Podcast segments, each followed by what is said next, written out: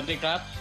พบกันทุกเช้าวันเสาร์นะครับตามเวลาในประเทศไทยสำหรับรายการสุดสัปดาห์กับ วี โอ เอ นะครับสำหรับวันเสาร์ที่หกกุมภาพันธ์สองพันห้าร้อยหกสิบสี่วันนี้ผมทรงพจน์สุภาผลผมรัตพล อ่อนสนิทดิฉันว่างธนาชมชื่นและดิฉันนิธิการกำลังวันนำสาระและความบันเทิงให้กับคุณผู้ฟังเช่นเคยนะครับวันนี้สรุปประเด็นสำคัญต่างๆจะมีทั้งเรื่องการประท้วงในเมียนมานะครับเรื่องของการพิจารณาถอดถอนทรัมป์รอบสองซึ่งจะเริ่มขึ้นในสัปดาห์หน้านะครับโควิด สิบเก้า สถานการณ์ล่าสุดจอห์นสันแอนด์จอห์นสันเตรียมขออนุมัติใช้วัคซีนโควิด สิบเก้า ในสหรัฐแล้วนะครับนอกจากนี้เราจะมาอธิบายกันนะครับว่าทำไมเมียนมาหรือเมียนเมียนมาหรือพม่าทำไมถึงต้องมีสองชื่อนะครับแล้ว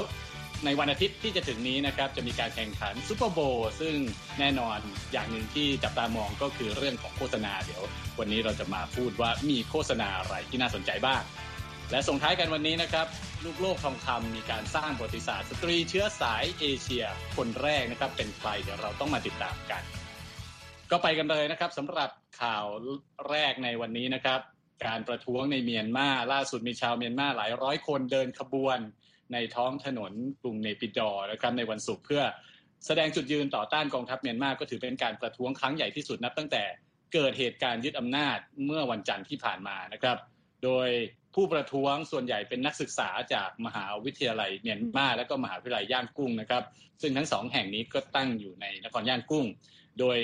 มีการเดินขบวนพร้อมกับชูป้ายเรียกร้องให้กองทัพมอบอำนาจคืนให้กับคณะกรรมการการเลือกตั้งเพื่อให้มีการจัดเลือกตั้งใหม่โดยเร็วนะครับผู้ประท้วงพากันตะโกนไล่ระบอบเผด็จการทหารและตะโกนเชิดชูนางองซานซูจีนะครับแล้วก็ยังมีการ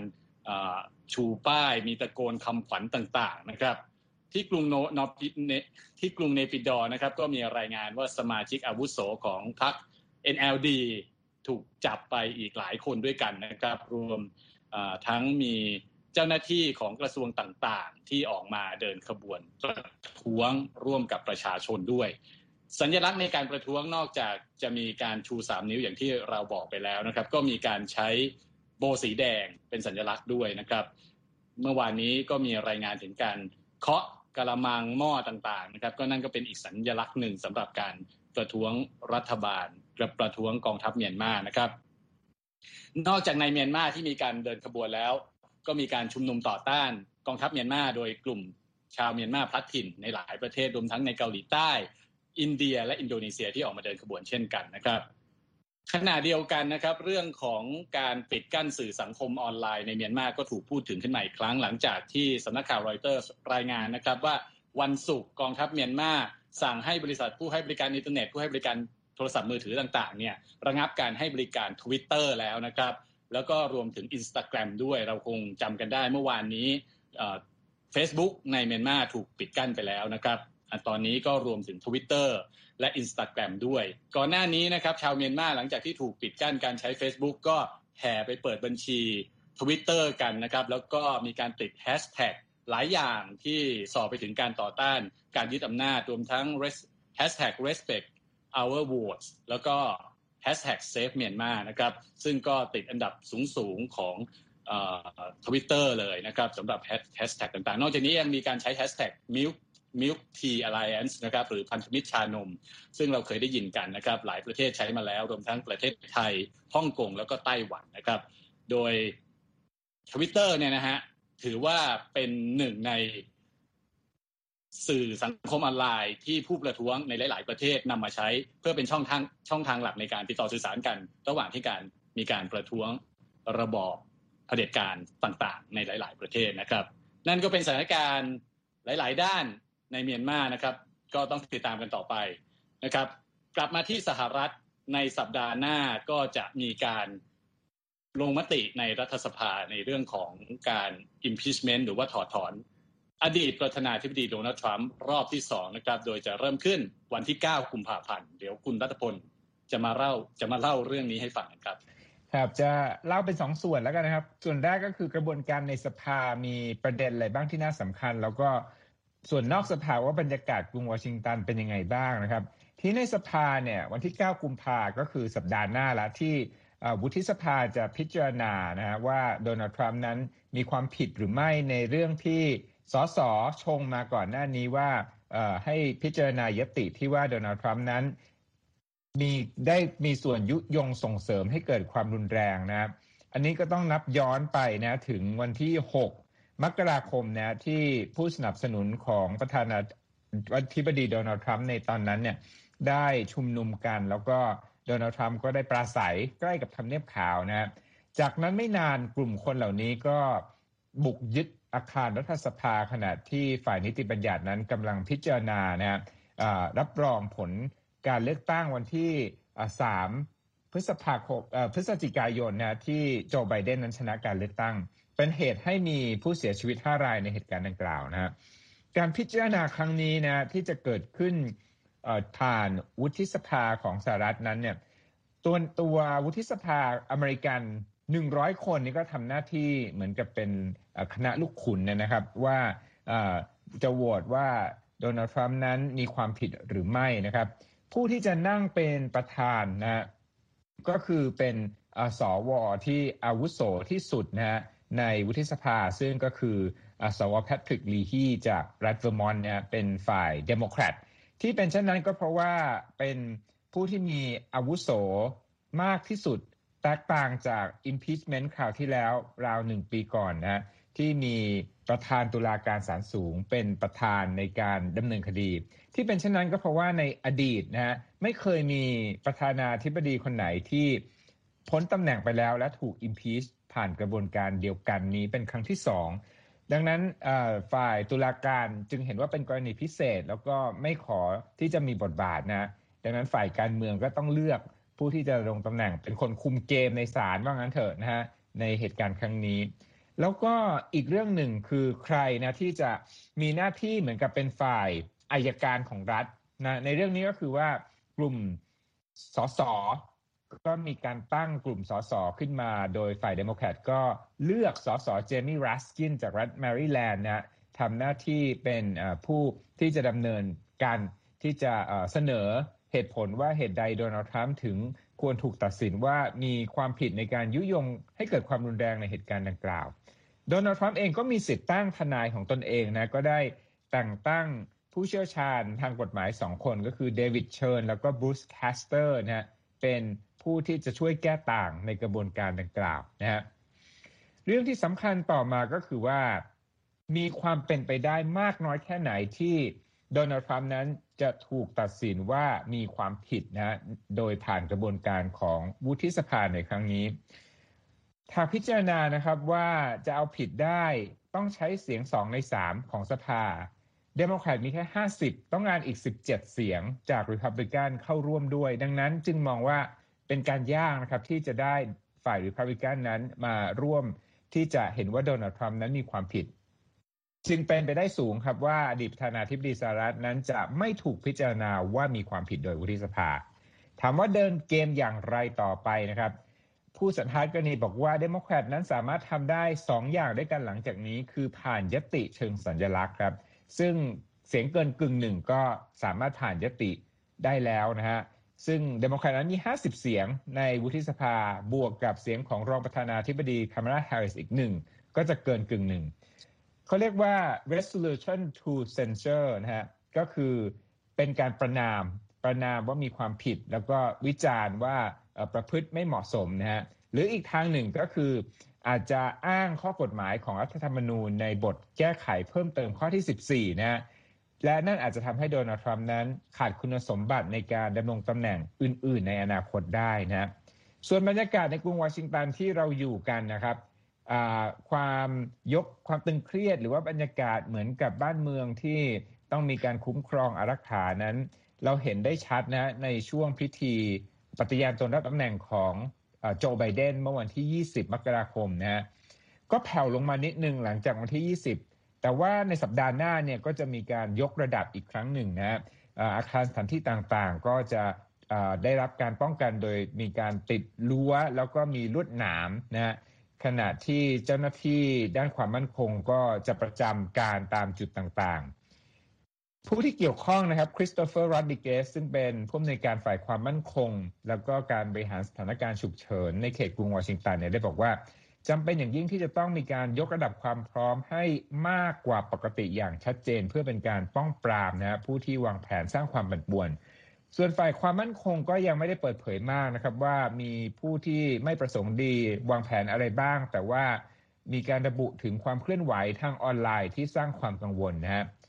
อยากจะพูดถึงตัวเลขนิดนึงครับคือช่วงที่ยกระดับรักษาความมั่นคงเต็มที่ในช่วง inauguration หรือว่าพิธีปฏิญาณตนของไบเดนนั้นเนี่ย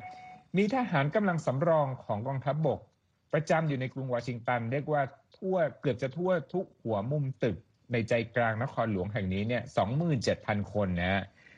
ในจำนวนนี้นะ เจ็ดพัน คนเนี่ยยังคงจะทำหน้าที่ต่อในกรุงวอชิงตันไปจนถึงกลางเดือนมีนาคมนะฮะนั่นก็เป็นสรุปเหตุการณ์ทั้งในสภาแล้วก็นอกสภาบรรยากาศของกรุงวอชิงตันตอนนี้ครับคุณทรงพจน์ครับขอบคุณครับคุณรัตพลก็ค่อนข้างละเอียดนะครับสำหรับสิ่งที่กำลังจะเกิดขึ้นในสัปดาห์หน้าในกรุงวอชิงตันนะครับในขณะที่ประธานาธิบดีอดีตประธานาธิบดีทรัมป์เนี่ยกำลังจะเผชิญกับการถอดถอนรอบใหม่นะครับประธานาธิบดีโจไบเดนก็กำลังผลักดันมาตรการบรรเทาทุกข์โควิดชุดใหม่ให้ผ่านสภาไปให้ได้ซึ่งล่าสุดวันนี้นะครับทางสภาผู้แทนราษฎรสหรัฐก็กำลังจะลงมติมีการพิจารณากันเพื่อที่จะลงมติเพื่อจะผ่านให้มีการผลักดันให้มีการพิจารณาเรื่องนี้ในสภาล่างก่อนที่จะส่งให้สภาสูงพิจารณาต่อไปเมื่อวานนี้ทางสภาสูงเองก็ได้ผ่านมตินะครับที่จะผ่านให้มีการพิจารณานะครับยังไม่ได้ผ่านตัวร่างกฎหมายจริงๆผ่านให้มีการพิจารณาไปแล้วแบบฉิวเฉียดห้าสิบต่อห้าสิบซึ่งซึ่งก็เป็นครั้งแรกที่รองประธานาธิบดีคัมราแฮร์ริสเนี่ยได้ทำหน้าที่ฟันธงชี้ขาดนะครับว่าให้ผ่านมีการพิจารณามาตรการช่วยเหลือชุดนี้นะครับพูดถึงเรื่องโควิด สิบเก้า คราวนี้สถานการณ์ต่างๆตอนนี้เนี่ยเป็นไปอย่างไรมีอะไรที่น่าสนใจบ้างนะครับสำหรับเรื่องนี้ตอนนี้คุณนิธิการกำลังวันมีรายงานเรื่องนี้เชิญครับค่ะวันนี้ก็ยังคงเป็นวันศุกร์ตามเวลาสหรัฐกันอยู่นะคะและ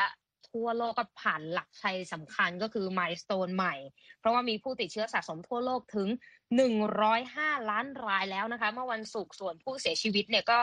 สองล้านสามแสนคนเข้าไปแล้วตามข้อมูลของมหาวิทยาลัยจอห์นฮอปกินส์นะคะสหรัฐยังคงครองแชมป์อยู่ค่ะผู้ติดเชื้อสะสมทะลุยี่สิบหกล้านรายอินเดียตามมาที่สิบล้านแปดแสนรายบราซิลที่เก้าล้านสี่แสนรายนะคะแต่ที่ต้องจับตากันคือในสุดสัปดาห์นี้ทางเจ้าหน้าที่สาธารณสุขในอเมริกาเนี่ยออกเตือนประชาชนชาวอเมริกันเลยบอกว่าขอให้ลดละเลิกกิจกรรมที่เคยทำในช่วงสุดสัปดาห์ซูเปอร์โบว์คือจะไปรวมตัวจัดปาร์ตี้กันที่บ้านเพื่อชมเกมฟุตบอลกันในวันอาทิตย์เนี่ยขอให้ลดกิจกรรมแล้วก็ถ้าจะดูก็ดูแค่สมาชิกในครอบครัวที่เหลืออยู่ถ้าเป็นดิฉันก็อาจจะดูกับญาติพี่น้องเป็นบางส่วนที่เคยอยู่กันในบ้านหรือว่าคุณวรังคณาอาจจะดูกับน้องแมวฟีบี้ก็ได้อันนี้ก็คือเป็นสิ่งที่เราต้องลดสเกลในการจัดปาร์ตี้ชมซูเปอร์โบว์กันลงนะคะเพราะว่าหลายคนกังวลว่าอาจจะเป็นกิจกรรมซูเปอร์สเปรดเดอร์ก็ได้นี่คือเป็นทิศทางของสหรัฐที่ต้องติดตามกันในสุดสัปดาห์นี้นะคะส่วนเรื่องของวัคซีนไฟเซอร์ออกมาถอนคำร้องอนุมัติวัคซีนในอินเดียเมื่อวันศุกร์เพราะว่าเขาไปหารือกับทางองค์การกำกับดูแลยาแห่งอินเดียแล้วทางองค์การนี้ให้ความกังวลว่าไฟเซอร์ยังไม่เคยทดลองกับอาสาสมัครในอินเดียเลยซึ่งนั่นเป็นกฎเกณฑ์สำคัญของอินเดียเขาก็เลยคิดว่าอาจจะต้องกลับมายื่นขออนุมัติอีกครั้งหนึ่งถ้ามีหลักฐานเพิ่มเติมที่ชัดเจนมากกว่านี้ส่วนที่อังกฤษก็ออกโรงเตือนนะคะว่าพบข้อมูลโคโรนาไวรัสสายพันธุ์ใหม่ที่กลายพันธุ์ไปมากถึง สี่พัน สายพันธุ์ทั่วโลกแต่ก็ยังยืนยันว่ายังสามารถผลิตวัคซีนเพื่อต้านไวรัสกลายพันธุ์เหล่านี้ได้ซึ่งต้องใช้เวลาประมาณ สามสิบถึงสี่สิบ วันนะคะในการพัฒนารวมถึงการผลิตในวงกว้างต่อไปพูดถึงอีกหนึ่งวัคซีนที่ถูกพูดถึงกันก็คือจอห์นสันแอนด์จอห์นสันนะคะเตรียมยื่นขออนุมัติการใช้วัคซีนโควิดแบบเข็มเดียวจอดนะคะกับทางสำนักงานอาหารและยาของสหรัฐเพื่อจะใช้ในกรณีฉุกเฉินคาดว่ายี่สิบหกกุมภาพันธ์นี้จะรู้ผลแต่หลายคนก็งงเพราะว่าปกติแล้ว เอฟ ดี เอ เนี่ยเขาจะหารือเพื่ออนุมัติวัคซีนกันเนี่ยหนึ่งวันก็จบแล้วแต่ว่าทำไมครั้งนี้ถึงใช้เวลานานถึง สองถึงสาม สัปดาห์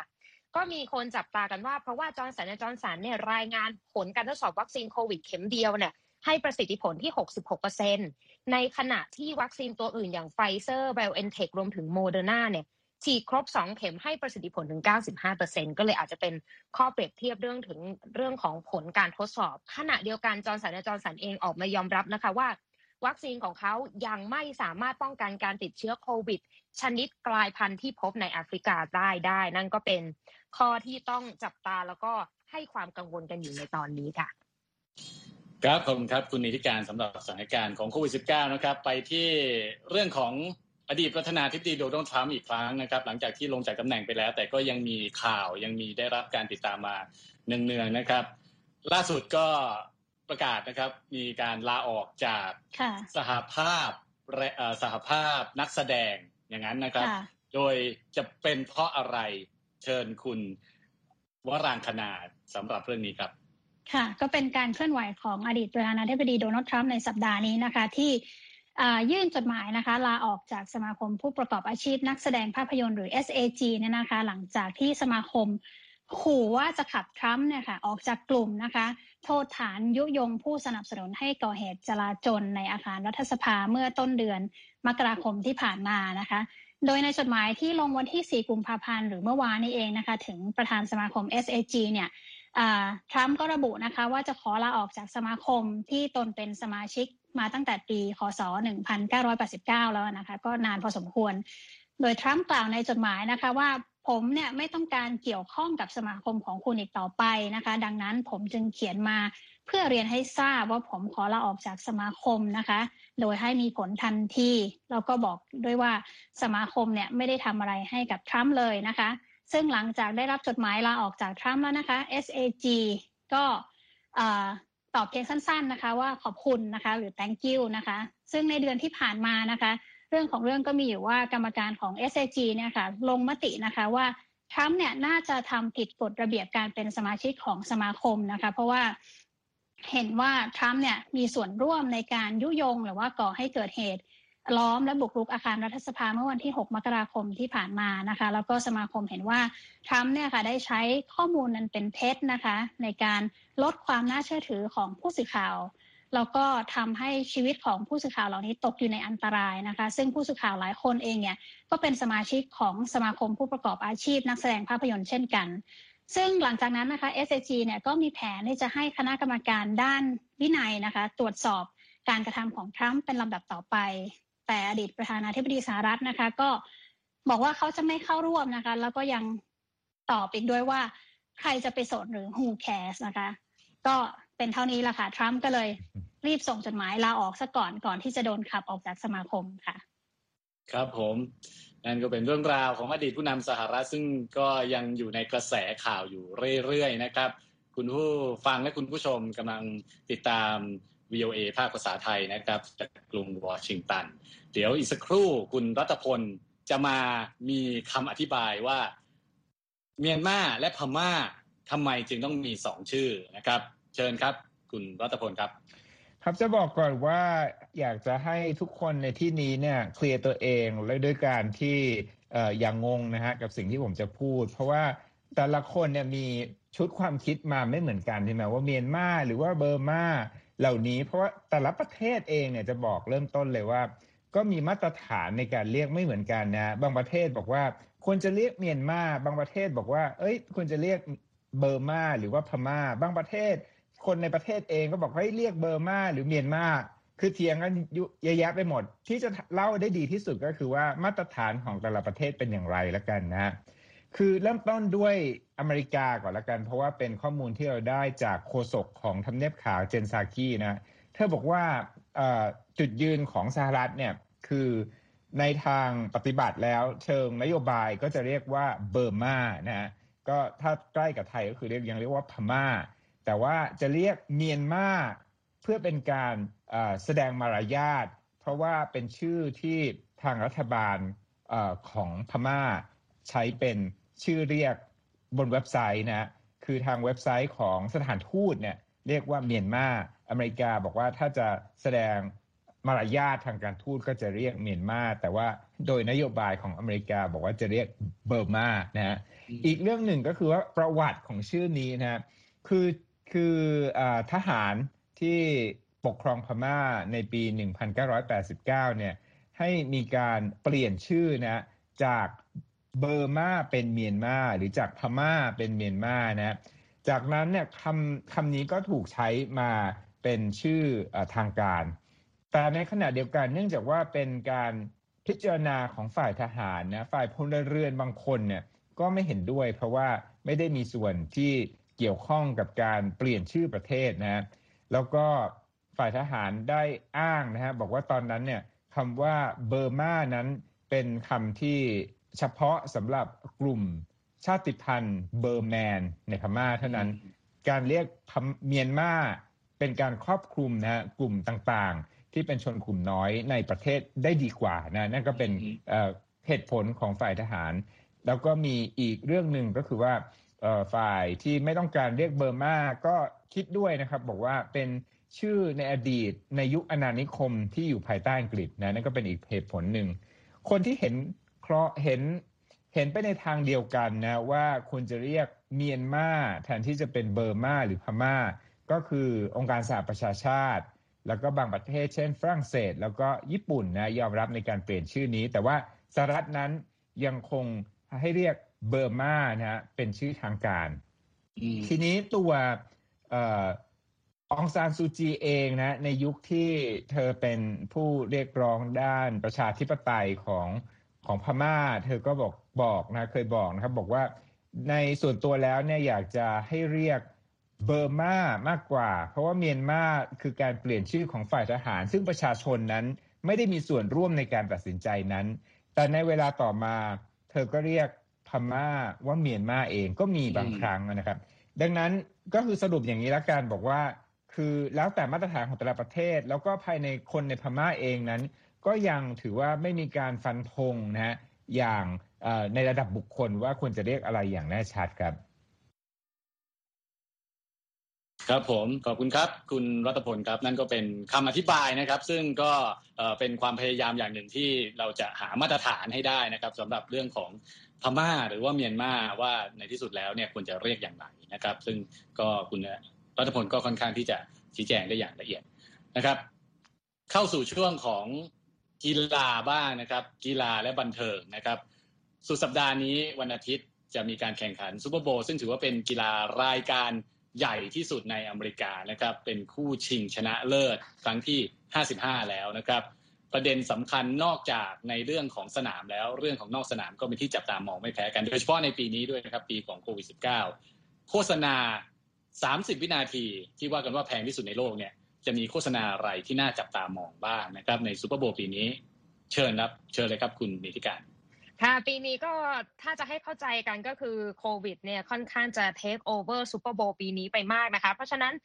ทีมการตลาดและทีมโฆษณาเนี่ยเขาทำงานกันอย่างหนักนะคะธีมหลักของซูเปอร์โบว์ปีนี้เลยเขาจะเน้นไปที่เรื่องของการสร้างความหวังความสบายใจแล้วก็ทำให้คนเนี่ยกลับมาเชื่อมต่ออีกครั้งในโฆษณาสามสิบวินาทีนี้นะคะอย่างแรกคือเขาขนทัพนักแสดงตลกมาเรียกรอยยิ้มตั้งแต่วิล เฟเรลอะควาฟีน่ารวมถึงคีแนน ทอมสันนะคะถ้าใครได้ดู Saturday Night Live ก็จะคุ้นหน้าคุ้นตาเขาอย่างดีก็จะมาโฆษณา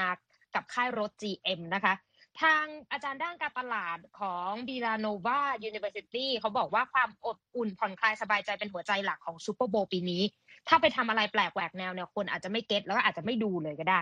และที่น่าสนใจในปีนี้คือแบรนด์ดังๆหลายสิบเจ้าเนี่ยเขาก็เซย์กู๊ดบายกันไปในซุปเปอร์โบว์ปีนี้นะคะเป็นโอกาสให้แบรนด์เล็กๆกว่ายี่สิบเจ้าเขาขนทัพมาโฆษณากันในปีนี้ไม่ว่าจะเป็น DoorDash Uber Eats เว็บไซต์หางาน Indeed เว็บไซต์ซื้อรถ Room นะคะแล้วก็ Robinhood ที่เราเพิ่งจะมาได้ยินหูกันเอ่อมามาได้ยินคุ้นหูกันในช่วงนี้และบริษัทขายอุปกรณ์คอมพิวเตอร์นะคะ Logitech ที่ขนกันมาคึกคักเลยทีเดียวนอกจากนี้โฆษณาสะท้อนวิถีโควิดต้องไม่พลาดแน่นอนเดี๋ยวมาดูกันว่าแต่ละค่ายเขาจะทำอะไรกันบ้างอย่าง Amazon เนี่ยมาในทีมเซ็กซี่ Alexa นะคะได้ Michael B Jordan มารับบทผู้ช่วยสุดเซ็กซี่ในจินตนาการของเหล่าแม่บ้านซึ่งก็เดือดร้อนพ่อบ้านที่ปวดหัวกันจะเป็นอย่างไรก็เดี๋ยวเราจะโพสต์โฆษณาเล็กๆให้ได้ดูกันนะคะรวมถึง Cheetos มาในเรื่องจริงปวดใจคือสามีภรรยาแย่ง Cheetos กันก็เป็นโฆษณาที่น่าดูดีเดียวนะคะนอกจากนี้เรื่องของการเมืองเขาบอกว่าปีนี้พักก่อนหลายคนปวดหัวหลายเรื่องแล้วแต่จะเน้นเรื่องของการสร้างความหวังการมองออกไปข้างหน้าแล้วก็ส่งสัญญาณเชิงบวกในอนาคตที่จะมาถึงค่ะ ครับผมใครที่เป็นทั้งแฟนฟุตบอลแล้วก็แฟนโฆษณาซูเปอร์โบว์ก็ติดตามกันได้นะครับว่าจะมีอะไรที่น่าสนใจบ้างสำหรับปีนี้วันอาทิตย์นะครับหรือว่าเช้าวันจันทร์ตามเวลาในประเทศไทยก็มาถึงเรื่องสุดท้ายนะครับลูกโลกทองคำประกาศชื่อผู้เข้าชิงสาขาต่างๆไปแล้วที่หน้าที่ที่เรียกว่าสร้างประวัติศาสตร์เลยก็คือมีสตรีเชื้อสายเอเชียที่ได้รับการเสนอชื่อด้วยจะเป็นใครเชิญคุณวรางคณาครับสำหรับรายงานเรื่องนี้ค่ะผู้กำกับคนดังกล่าวนะคะก็คือโคลอี้จาวนะคะซึ่งสร้างประวัติศาสตร์ด้วยการเป็นผู้กำกับหญิงเชื้อสายเอเชียคนแรกนะคะที่ได้รับการเสนอชื่อเข้าชิงรางวัลโกลเด้นโกลบหรือลูกโลกทองคำในสาขาผู้กำกับยอดเยี่ยมนะคะซึ่งจาวนะคะเป็นผู้กำกับภาพยนตร์เรื่อง Nomadland นะคะซึ่งเป็นเรื่องของผู้หญิงอเมริกันคนหนึ่งที่ชื่อเฟิร์นนำแสดงโดยฟรานเชสแมคโดแมนนะคะที่ตัดสินใจออกเดินทางหางานทำและใช้ชีวิตบนท้องถนนนะคะหลังจากที่สามีของเธอเสียชีวิตแล้วก็เมืองเล็กๆของเธอที่เธออาศัยอยู่เนี่ยก็เกิดปรากฏการณ์ล่มสลายทางเศรษฐกิจนะคะซึ่งในเรื่องนี้หนังสือพิมพ์ The แอล เอ Times นะคะก็รายงานว่าการที่จาวได้เข้าชิงนั้นก็ไม่ใช่เรื่องแปลกนะคะเพราะว่าหนัง Nomadland เนี่ยไปคว้ารางวัลภาพยนตร์ยอดเยี่ยมนะคะมาแล้วจากหลายเทศกาลภาพยนตร์นะคะเช่นเทศกาลภาพยนตร์เวนิสและโตรอนโตที่ประเทศอิตาลีและแคนาดาตามลำดับนะคะแล้วก็ตัวเธอเองก็ยังคว้ารางวัลผู้กำกับยอดเยี่ยมจากในแวดวงอื่นๆในช่วงฤดูกาลเทศกาลภาพยนตร์ที่ผ่านมาอีกด้วยนะคะการประกาศรางวัลลูกโลกทองคำครั้งนี้นะคะนอกจากจะนอกจากโกลอี้จาวจะสร้างประวัติศาสตร์แล้วเนี่ยก็ยังมีผู้หญิงอีกสองคนนะคะที่ได้รับการเข้าชิงในสาขาผู้กำกับนะคะซึ่งก็ถือว่าเป็นครั้งแรกที่มีผู้หญิงถึงสามคนนะคะเข้าชิงในสาขานี้ซึ่งนั่นก็รวมถึง Emerald Fennell นะคะผู้กำกับภาพยนตร์เรื่อง Promising Young Women และ Regina King นะคะนักแสดงผิวสีที่ผันตัวมากำกับภาพยนตร์เรื่อง One Night in Miami นะคะอย่างไรก็ตามนะคะที่ผ่านมาเนี่ยรางวัลลูกโลกทองคำนะคะถูกวิพากษ์วิจารณ์ว่ามักจะมองข้ามผู้หญิงนะคะเพราะว่าในประวัติศาสตร์เจ็ดสิบเจ็ดปีของรางวัลลูกโลกทองคำเนี่ยมีการเสนอชื่อผู้กำกับหญิงนะคะเพียงเจ็ดครั้งเท่านั้นนะคะแล้วครั้งสุดท้ายเนี่ยก็ผ่านไปมาผ่านไปแล้วประมาณหกปีแล้วนะคะซึ่งก็เป็นที่น่าจับตาว่าในปีนี้ผู้กำกับหญิงทั้งสามคนนี้จะมีใครกวาดรางวัลไปได้หรือไม่นะคะแล้วก็นอกจากนี้หลังจากที่กำกับภาพยนตร์อินดี้เรื่อง Nomadland เรื่องนี้แล้วนะคะโคลอี้จาวโปรเจกต์ต่อไปของเธอนะคะก็จะเปลี่ยนอารมณ์ไปกำกับหนังฟอร์มยักษ์ให้กับ Universal Studio นะคะโดยการนำตำนานเรื่อง Dracula มาปัดฝุ่นให้เป็นแนวไซไฟผสม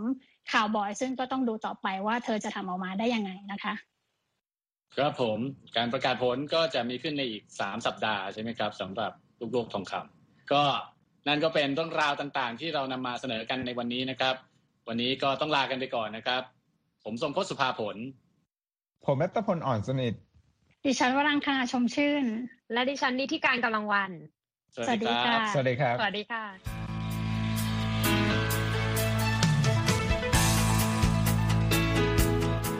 ครับและที่จบไปก็คือรายการจาก Voice of America ภาคภาษาไทยหากคุณผู้ฟังต้องการฟังรายการในวันนี้อีกครั้ง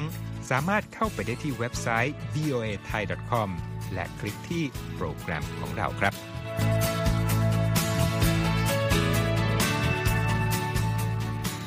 และถ้ามีเวลาว่างเสาร์อาทิตย์อย่าลืมแวะมาฟังสุดสัปดาห์กับ วี โอ เอ เช้าวันเสาร์ซึ่งเราจะมีคุยกันบันเทิงสำหรับหนังใหม่ประจำสัปดาห์กับภาษาอังกฤษสำนวนอเมริกันทุกเช้าวันอาทิตย์ตามเวลาในประเทศไทย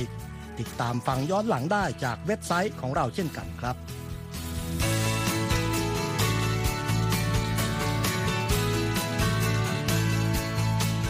และสำหรับคุณผู้ฟังที่ชอบเรียนรู้ภาษาอังกฤษตอนนี้เรามีคอลัมน์พิเศษ Let's Learn English ซึ่งเปิดโอกาสการเรียนรู้และฝึกทักษะภาษาอังกฤษในรูปแบบที่ถูกออกแบบโดยผู้เชี่ยวชาญตามมาตรฐานการศึกษาของอเมริกาเพื่อให้เนื้อหาเหมาะสมสำหรับผู้เริ่มเรียนภาษาอังกฤษ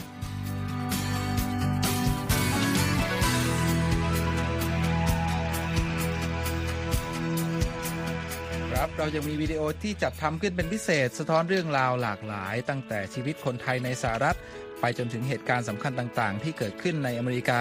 มาเสนอเป็นประจำซึ่งติดตามได้ทั้งทางเว็บไซต์ วี โอ เอ ไทย ดอท คอม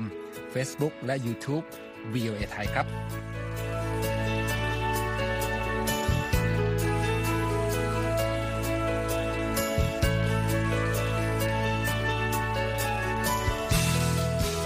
รับไม่ใช่แค่นั้นนะคะ เรายังมี Facebook Live ให้ชมการออกอากาศสดจากกรุงวอชิงตันและยังมี Instagram สะท้อนมุมมองสังคมและวัฒนธรรมอเมริกันบอกเล่าเรื่องราวที่น่าสนใจผ่านภาพถ่ายจากทั่วทุกมุมโลก